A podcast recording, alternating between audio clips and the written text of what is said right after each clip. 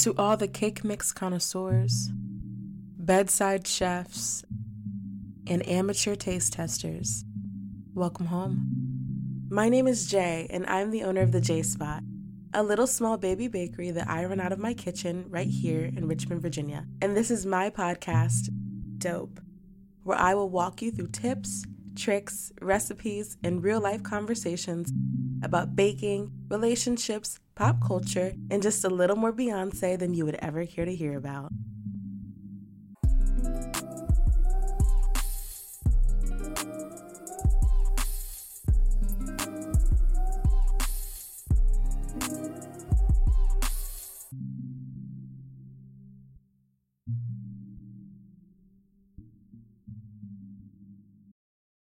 So, welcome to episode two. Mm, no, it's the third episode. It's for sure the third episode. Wow. That was awkward. Let me start over because that was just ragged. Welcome to the third installment of Dope. Wow. Am I even qualified to host a podcast? I don't I don't think so. I don't think I am. So I was kind of sort of debating on this episode. I've had a very long week last week, and we'll get into that in just a second. But I kind of sort of figured that I would host um, sort of like a bonus episode, or if I should put this episode out there to build upon that and then the bonus episode. So we played back and forth with that for quite some time, if we're being fully honest. In fact, probably way more time than we should have, uh, because it's Thursday at 7:30 in the morning, and this episode is supposed to drop allegedly on Friday. So if that lets you know how long I've been going back and forth with this concept, now you know. But how have you guys' weeks been?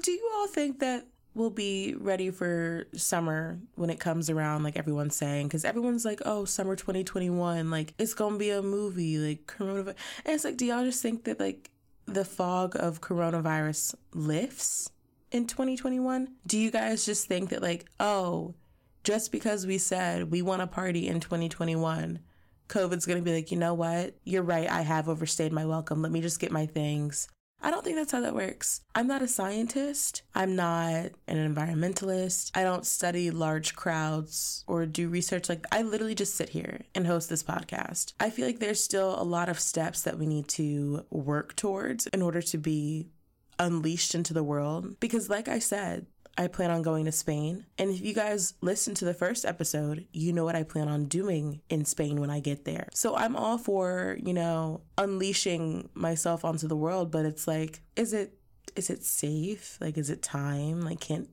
can we do that? It would be so great to get back to life as we knew it, but I think that life as we knew it is drastically different now. Life as we knew it is just not a thing anymore.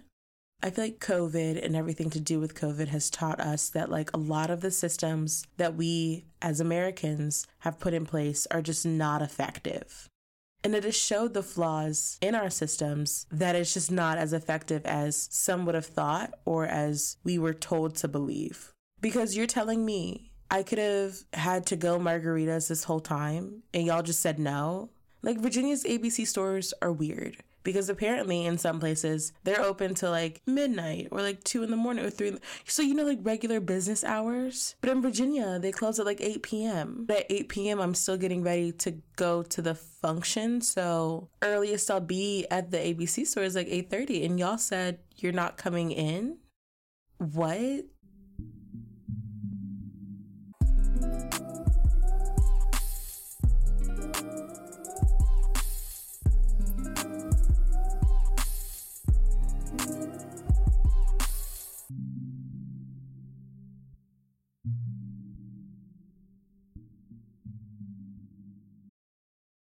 My week last week was like low key, high key exhausting. In fact, it was exhausting. I was extremely tired from all of the things, from the weather to life. Like, the girl was burnt out. She was burnt out But we're trying to get better at uh, A, not getting to the point of exhaustion, and B, finding better ways to rest. So we're going to be talking about that resting period in a future episode. But yeah, how are you guys' weeks going? What have you been up to? This is the third installment, which is super exciting because honestly, I rarely commit to anything. So the fact that we made it three whole episodes, um, I would like to give myself a special shout out. Jay, I'm so proud of you for making it three days into something for the first time since that time you tried tap dancing. And then that time you tried baton twirling. And then that other time you tried Girl Scouts, but mainly for the cookies.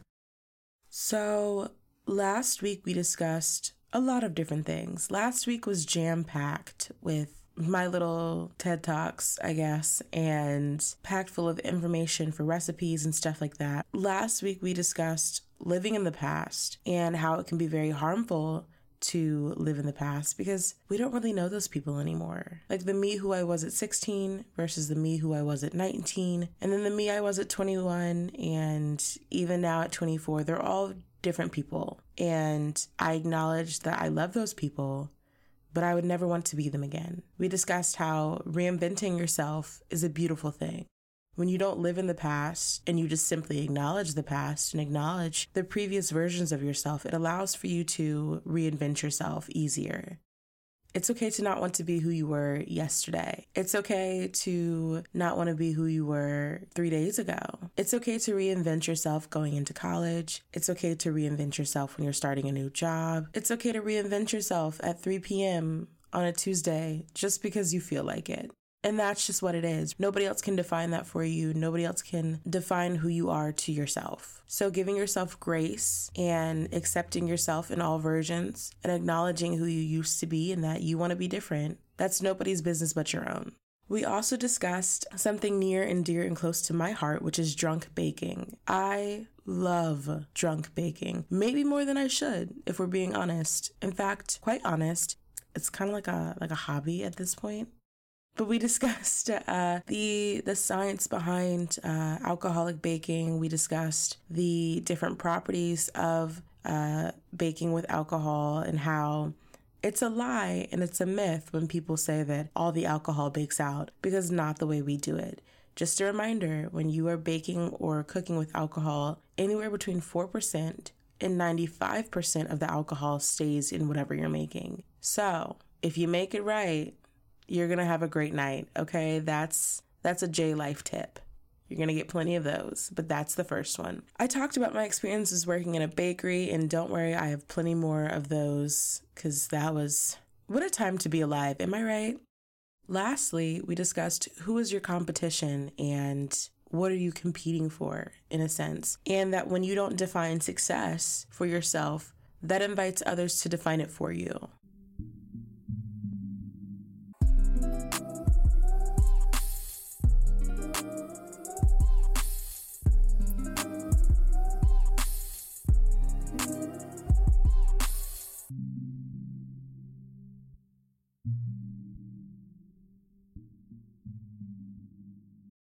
This week, we're discussing imposter syndrome. Imposter syndrome is this term that describes feeling like you're a fraud in an environment that you don't belong there, that you were not good enough to be a part of it, that you're not that you're not successful enough to handle the journey ahead, that all your accolades don't actually matter because it was a mistake that you got there in the first place a lot of people feel inadequate or feel unworthy of the tasks at hand. Whether it's necessarily imposter syndrome or not, when you step into new opportunities, you're stepping into the unknown. And it's human nature to be sort of not necessarily fearful of the unknown, but anxious of what's inside of the unknown. Like, you don't necessarily know if this is like the best fit for you, or you're nervous about the responsibilities ahead. It's normal to question like your abilities. Right? Like, can I do this? Is this okay for me to do this? Should I be doing this? But I feel like it becomes more so imposter syndrome when you say to yourself, I'm not meant to be in the space that I'm currently in. I do not belong in the space that I'm currently in. My work is not good enough for me to be in the space that I'm currently in. I feel like that's when that's imposter syndrome. And I feel like that happens for a lot of different reasons. I feel like sometimes it can be like the self doubt and the pressure of stepping into the void and stepping into the unknown can cause a lot of anxiety. I am no stranger to that. I get anxious all the time doing things that like I normally do in my everyday routine, but like stepping into something new is brave. Taking a new job and starting over is starting over is brave, okay? Starting over in any aspect in any area of life is very brave.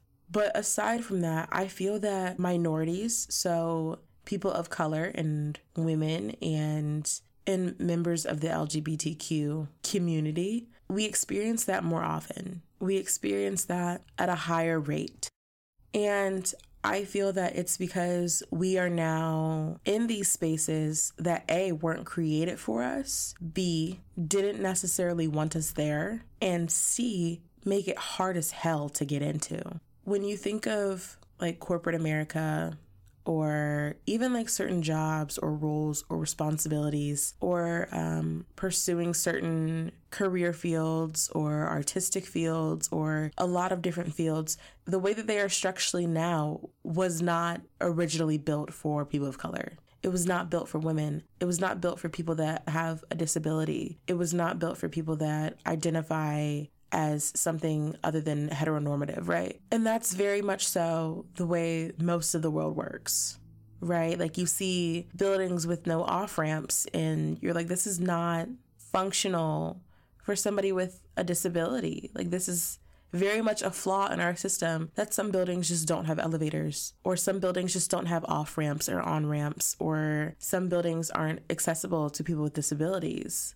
Like, there's so many different things about this world that aren't functional for people that are minorities. So when you're talking about these certain spaces and these certain places, they weren't built with us in mind, which is why I feel like we feel less than and inadequate when we get into these spaces because they were never intended for us to be there. Now we still gonna get in because that's on period.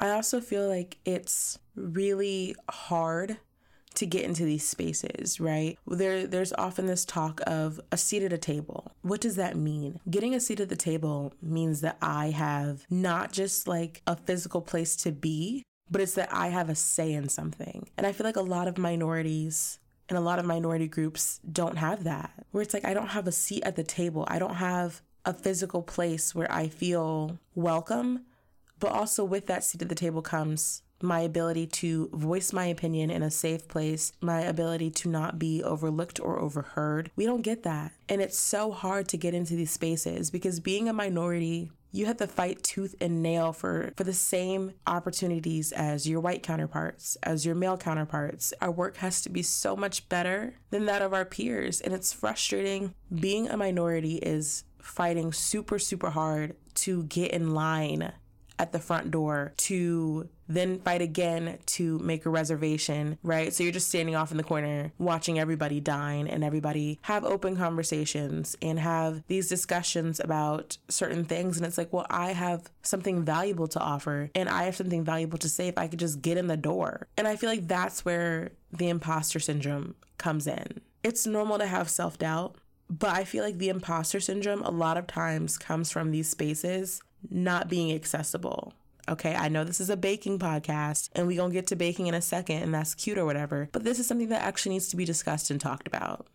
So I feel like imposter syndrome stems from a lack of representation a lot of times. Because if I don't see myself in this company or in this field, it's going to be a lot harder. So I'm super thankful for the people that like paved the way for a lot of these movements, a lot of these companies, a lot of these um, career fields and career paths. I feel that you cannot say you are diverse until there's somebody that looks like everybody.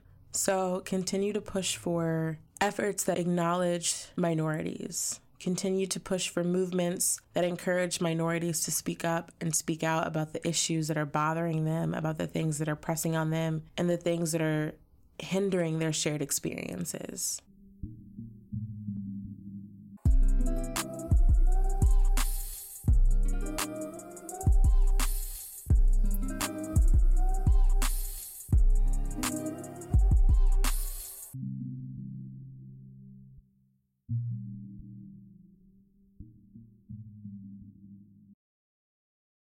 In the spirit of imposter syndrome, I figured it was only right that we discuss cake mix. Here's the thing. Last week, we also discussed baking versus cooking and all the things that qualify as cooking. Using boxed mix is just as valid. People are like, oh, if you use boxed mix, you're not an actual baker. That's a that's lies, okay? And that's slander. And if you can sue them for emotional distress, I'd recommend it. I'm just to say I'm not a lawyer either, so I can't give legal advice, but they'd have some words from me. That's all I'm to say. The invention of box cake mix revolutionized baking and it changed the way that we see baking today. We are going to get into the history of box mix and I'm going to give you my favorite tips and tricks and ways to get box mix to taste like you made it from scratch. Like you were in the kitchen from sunup to sundown, beating pots and pans. Like Cake Boss was coming in tomorrow. Okay, that's how they're gonna be. I've passed off many box cakes as my own. I have. And you know what? I'm not ashamed. I'll do it again. In fact, I might do it again this week.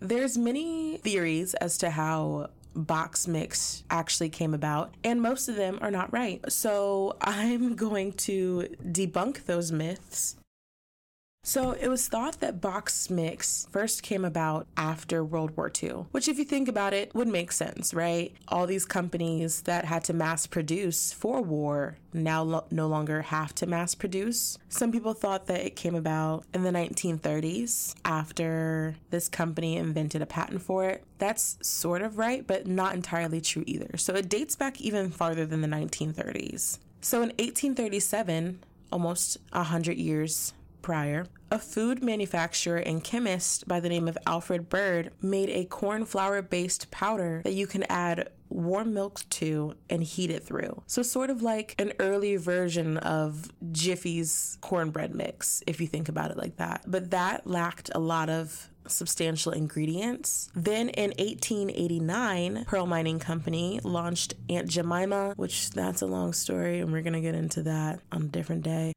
but they came up with the pancake mix that you just add water to. So the pancake mixes that a lot of us grew up with that you just add water to and you're done. Now, what revolutionized these early cake mixes and turned them into something that we now know and love today was actually a company by the name of P. Duff and Sons. They created a patent that would allow them to use dehydrated flour and powdered egg the first official, as we've come to know it, cake mix was started by P. Duff and Sons using gingerbread recipes. They created a a gingerbread mix using dehydrated flour, powdered egg, molasses, sugar, salt, baking soda, and spices. Some of their earliest varieties included nut bread, bran muffins, but like if you're living in the 1930s, I guess that's kind of like all you have to look forward to spice cake and devil's food cake, and they sold for only 21 cents a can. Three years later, in 1933, P. Duff and Sons invented a new recipe and got that patented that would allow them to use fresh eggs. So it is true, though, that cake mixes did not take off until after World War II. By the end of the 1940s, over 200 companies were putting out cake mixes, including that of Betty Crocker, Duncan Hines, and Pillsbury. Business halted again back in the 1950s, but it soon picked up again with the use of icing. Yes, icing. Soon marketers and advertisers were advertising these icing, showing people that they can create their own bakery style cakes at home, which then also led them to marketing the tubs of frosting that you now see in the grocery store right alongside of the box mix. So, something that I found interesting when I was researching Aldous was something really interesting happened in 1951. So in 1951, food chemist by the name of Arlie Andre invented Duncan Hines cake mix with the addition of the fresh eggs, of course. But here's the thing. In just a few weeks, Duncan Hines controlled half of the entire cake market. In a market of over 200 companies, they controlled half of it. It got so crazy that they sold the box mixes to Procter and Gamble in 1956, so just 5 years later. Then Arlie Andre retired in the mid 1960s. That's crazy. That's wild to me. So in the span of a decade, you launched this crazy cake business, sell it, retire, and then 50, 60, 70 years later, me, a makeshift Betty Crocker, a backdoor Duncan Hines, a phony Pillsbury, okay, can come to your grocery store and just pick up these mixes and take them home and finesse them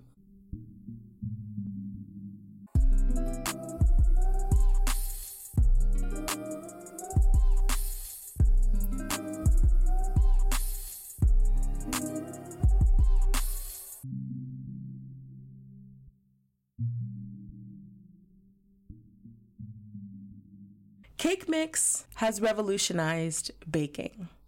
Some bakeries also use cake mix.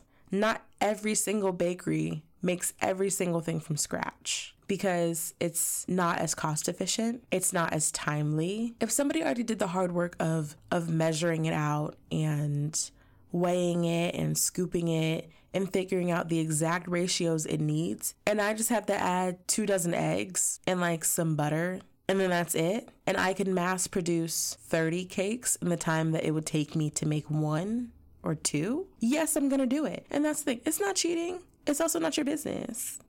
It's not. It changed what baking means to people. Call it lazy baking, I call it finesse. We're just different people. You'll understand when you get to my level. But I am going to teach you guys my tips and my tricks on how to get your box cake mix to taste like it came out of somebody's bakery. Like it ca- like you were up at the ass crack of dawn, mixing, sifting, whisking. Like you came out of battle with just an apron and a wooden spoon. Okay, that's how I'm gonna hook this up for you. So, when you are using cake mix, there are so many different brands of cake mix out there, and I'm sure you might have your favorites or some you're more inclined to using. I'm going to tell you this right now. And this this is the hill that I will die on. There's not many hills I'm willing to like risk my life over, but this one is the one, okay? In terms of like box mix, if you are a fan of brownies, take yourself to the nearest Whole Foods and get the 365 brownies. When I tell you nothing else matters, I mean it. That's like the only thing I refuse to make from scratch because they got it down. They did the work for me, so I don't have to. But I'm gonna tell you guys how to make your box cake mix everything you need and more. And this is just for cake mixes. This is not for like muffin mix or cookie mix. Those have different ratios, different ingredients. Cake mixes are also more common, so I'm gonna just put y'all on game to those. So, with your cake mix, you're going to add additional eggs. I would start off by adding one extra egg, but you can go up to three extra eggs. I'm not gonna knock you, I'm not gonna hold you. So, adding more eggs adds extra fat to your mixture. It also allows for things to be richer and it creates an overall better taste and a much denser texture. So, more like a bakery style cake. And I know you're probably like, I don't want my cake to be like super dense. It's not that it's tougher, it's just a little more compact. So, density isn't a bad thing. Usually, cake mixes tell you to add oil. This time around, you're going to add butter. Now, oil and butter do very different things, okay? Which we will get into in a, a, different episode. But you're going to use butter for its richness and for its texture as well. It adds a really beautiful buttery flavor that is going to send you straight to the heavens. You're going to use milk over water. Again, like we said, it's a richness, it's a texture, adding all these extra fats, right? Because water is void of fat. Oil, like a vegetable oil, is a very different type of compound and a very different fat. Like I said, we'll get into it later. And adding additional eggs. Eggs are super high in fat. And so adding all of these fats alters the texture of your box mix. It allows it to taste less like box and more like actual cake. You know, like sometimes those box mixes be tasting like the box they came in. Like it's like you taste it and it's like this tastes, yes, it's cake, but it also tastes like cardboard. It's like, did you make this cake on a piece of cardboard or no, you didn't. You made it like inside your house, but it still tastes like the box that it came in because it's the box that it sat in for like weeks at a time. Oh, it still tastes like that. Okay. No, so you want to add all of these fats to change the texture and, to add more flavor to your box mix. That way it tastes less like box and more like actual cake. You're going to add in some vanilla extract. Vanilla extract is a flavoring tool. It's a great way to change and alter the texture because, yes, it is a little bit of alcohol. That's the alcohol that bakes out Don't worry. It's a great flavoring tool, so it adds more balance to your overall cake mix. But here's where it gets good, okay? So get out your pen, get out your paper, get out your notes app because we about to get into it. So if you're making something with chocolate cake, I would recommend that you that you warm your milk first because heat allows for cocoa powder to bloom. Yeast activates with warm liquid and sugar or sometimes just warm liquid. That's how it is with cocoa powder. Cocoa powder blooms and activates so much better and you get a much more chocolatey, richer flavor by adding warm liquid to it. Also pick up some instant pudding. Instant pudding changes the game. Okay, I don't know who invented instant pudding.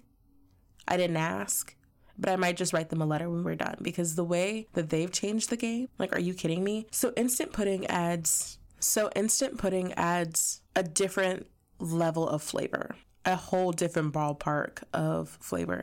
So, for vanilla cake, you can use of course, vanilla pudding. For red velvet cake, you can use cream cheese pudding. For chocolate, you can use chocolate. For carrot cake, you can use, I don't know, so I don't eat carrot cake. I refuse. Um, I have a vendetta against carrot cake. I do. So if you subscribe to this podcast because you're like, one day she's going to do a carrot cake recipe, that's false. I will never. I have something personal against carrot cake. I also have something personal against German chocolate cake. Don't ask me what it is, I quite couldn't tell you.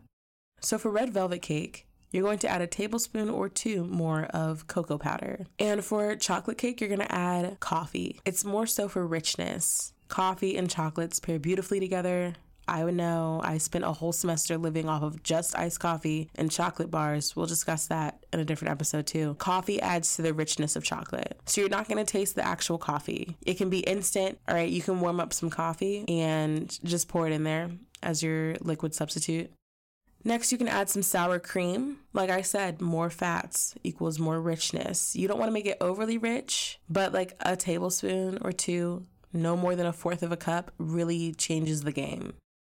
Lastly, another thing that you can do is cake mixes don't necessarily require you to mix and blend the cakes the way that they should. When mixing cake, you really want to incorporate air in there. So if you're mixing vanilla cake, it should be a shade or two, maybe three, lighter than what you started with. And that's how you need to stop mixing. But whip it for two to three minutes, and that incorporates extra air into it. So if you're worried about density and your cake being too dense, whipping your cake for a little bit longer allows it to be super extra light, super extra fluffy. So, those are my tips on how to get your box cake to taste like actual cake and less like tree bark.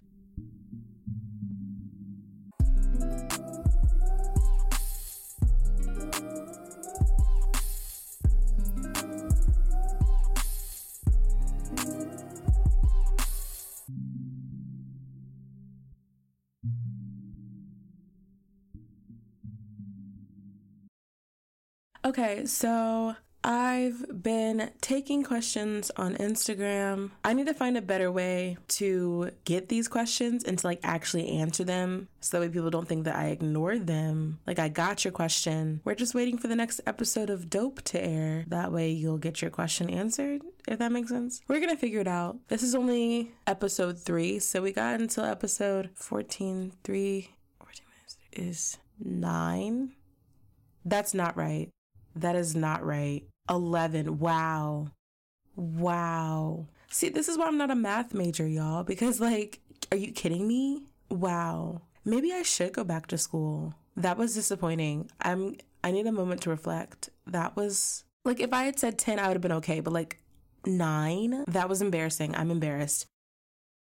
So, the first question that I'm going to answer someone asked, Have you always been super into baking or is this like a new thing? So, yes and no. I think I sort of answered a question similar to this one in the very first episode. The need to know, recommend you go listen to that. I started baking really, really young, so like six, seven ish. Um, and then in high school, I would bake a lot. I did a whole bunch of cookie boxes during the holidays and like Valentine's Day, and like I would gift them to friends or like teachers or whatever. Then I stopped baking for a little bit. Like I still baked, but that's because I worked in a bakery though. So it's like, yes, I still bake and do stuff, but it's like I've been doing this all day. And then I've been dealing with customers in the suburbs. But no, um I worked at a bakery and I started baking more so when I knew I was gonna quit. and like we've been hitting the ground ever since, and that was like a year ago, a year this time. So, someone asked the best kind of filling for cream puffs and eclairs the French really they know what they're doing. Okay, when it comes to revolutions and pastries, they've got it on lock. If a revolution ever comes where we need pastries, that's where I'll be in France, fighting for the cause. Okay, I don't really care what cause it is, but if they're like, "Hey, can you stop by the store and get pastries?" Are you kidding me? I'm on the front lines. So, cream puffs and eclairs are essentially the same thing. They're made from the exact same type of paste. It's just eclairs are the long, skinny ones, and cream puffs are like the short, stubby ones that are kind of sandwiched together.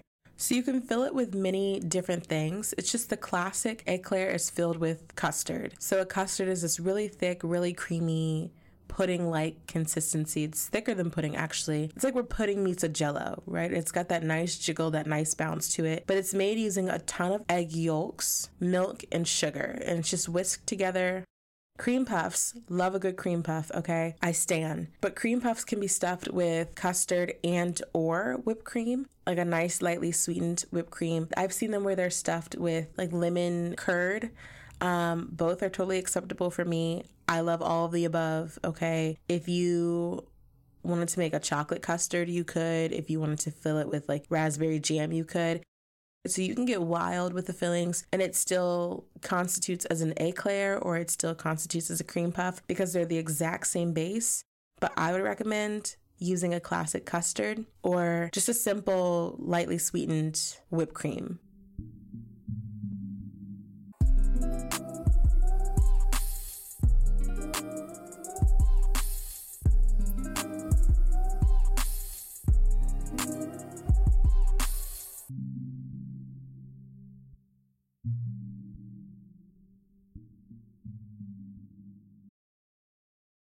So I had this amazing pleasure of talking to this group of teenagers a few days ago and it was really great. It was really fun. We had a great time. And i talked to them about working in public media about being an alleged college graduate. I talked to them about this podcast and baking and so many different other things. But i wanted to share that information with you all um, because i feel like it's really really important especially being a minority in majority spaces I feel like it's not one thing or one notion we have to subscribe to. I don't think you should ever box yourself in. You are not a monolith. Not one set thing describes you. There's not one identity that defines you. Whether you are a student or a teacher or a learner, an artist, a strategist, business person, a content creator, or all these other different things that can be used to define a person. You're also a friend, a mentor to somebody out there. You are so many different things that not just one thing defines you. The same with your gifts and your abilities and the talents that you possess. I don't think you should ever shy away from those things. I don't think they're ever too much. Like, there's never too many resources for you to tap into when it comes to yourself. I believe in being a yes and. If someone said to me, Hey, Jay, you're a baker, right? Yes. And I also do this. Yes. And I can also do that. And I believe that with understanding what you're good at and understanding what you're passionate about, your gifts will make room for you, even in the smallest of ways, right? Like the way that you interact with people is a gift. The way that you talk to people is a gift. The way that you analyze problems is a gift. Like we're all so gifted with so many different things. So to be like, I have to ascribe to this one notion would be a disservice to yourself. If I said to myself, I'm only going to focus on my photography and I'm never going to bake again, that would be a disservice to myself. I'm not just a photographer. I'm not just a writer. I'm not just a person that likes to talk on a podcast, right? Like I do so many other things. And I feel like that's how a lot of people are. You can be a yes and person. And I believe that your gifts will open up opportunities for you. And I believe that who you are as a person will open up opportunities for you, whether it's um, a full time job or starting your own business, or whether it's just a whole new experience that you never thought would happen. I believe that that can open up doors for you. And when you get into that door, which you will, when you get that opportunity, which you will, and when you get a seat at that table, or if you have to make your own table, just know that you were built for it. I have these sayings in my room that I look at when I first wake up, and as I'm just sitting and reading, or as I'm going about my day. And one of the phrases is, You were built for this. Now, whatever that this is, I don't know. I just know that I have it in me to do it, whatever it is whatever door that needs to be broken down, whatever task or obstacle that I'm facing in the current moment, I know I was built for it, built to overcome it. I just want you guys to know that you were built for it. So, whatever rooms you find yourself in and you're like, I shouldn't be here, you were built for it. Whatever opportunities come your way and you say, I can't do this, the fear of the unknown is is weighing on me too much it's too heavy i can't do it you were built for it when you find yourself in these spaces and someone dares to try and tell you that you don't belong there that there's no room for you there just know that you were built for it and that room that table was built for you too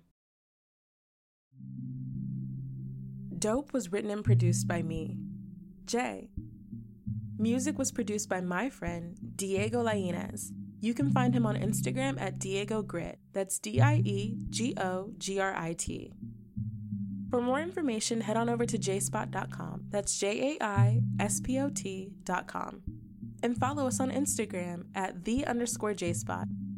That's T H E underscore J A I S P O T. Dope premieres every Friday on Spotify, Apple Podcasts, Google Play, and anywhere else you get your podcasts.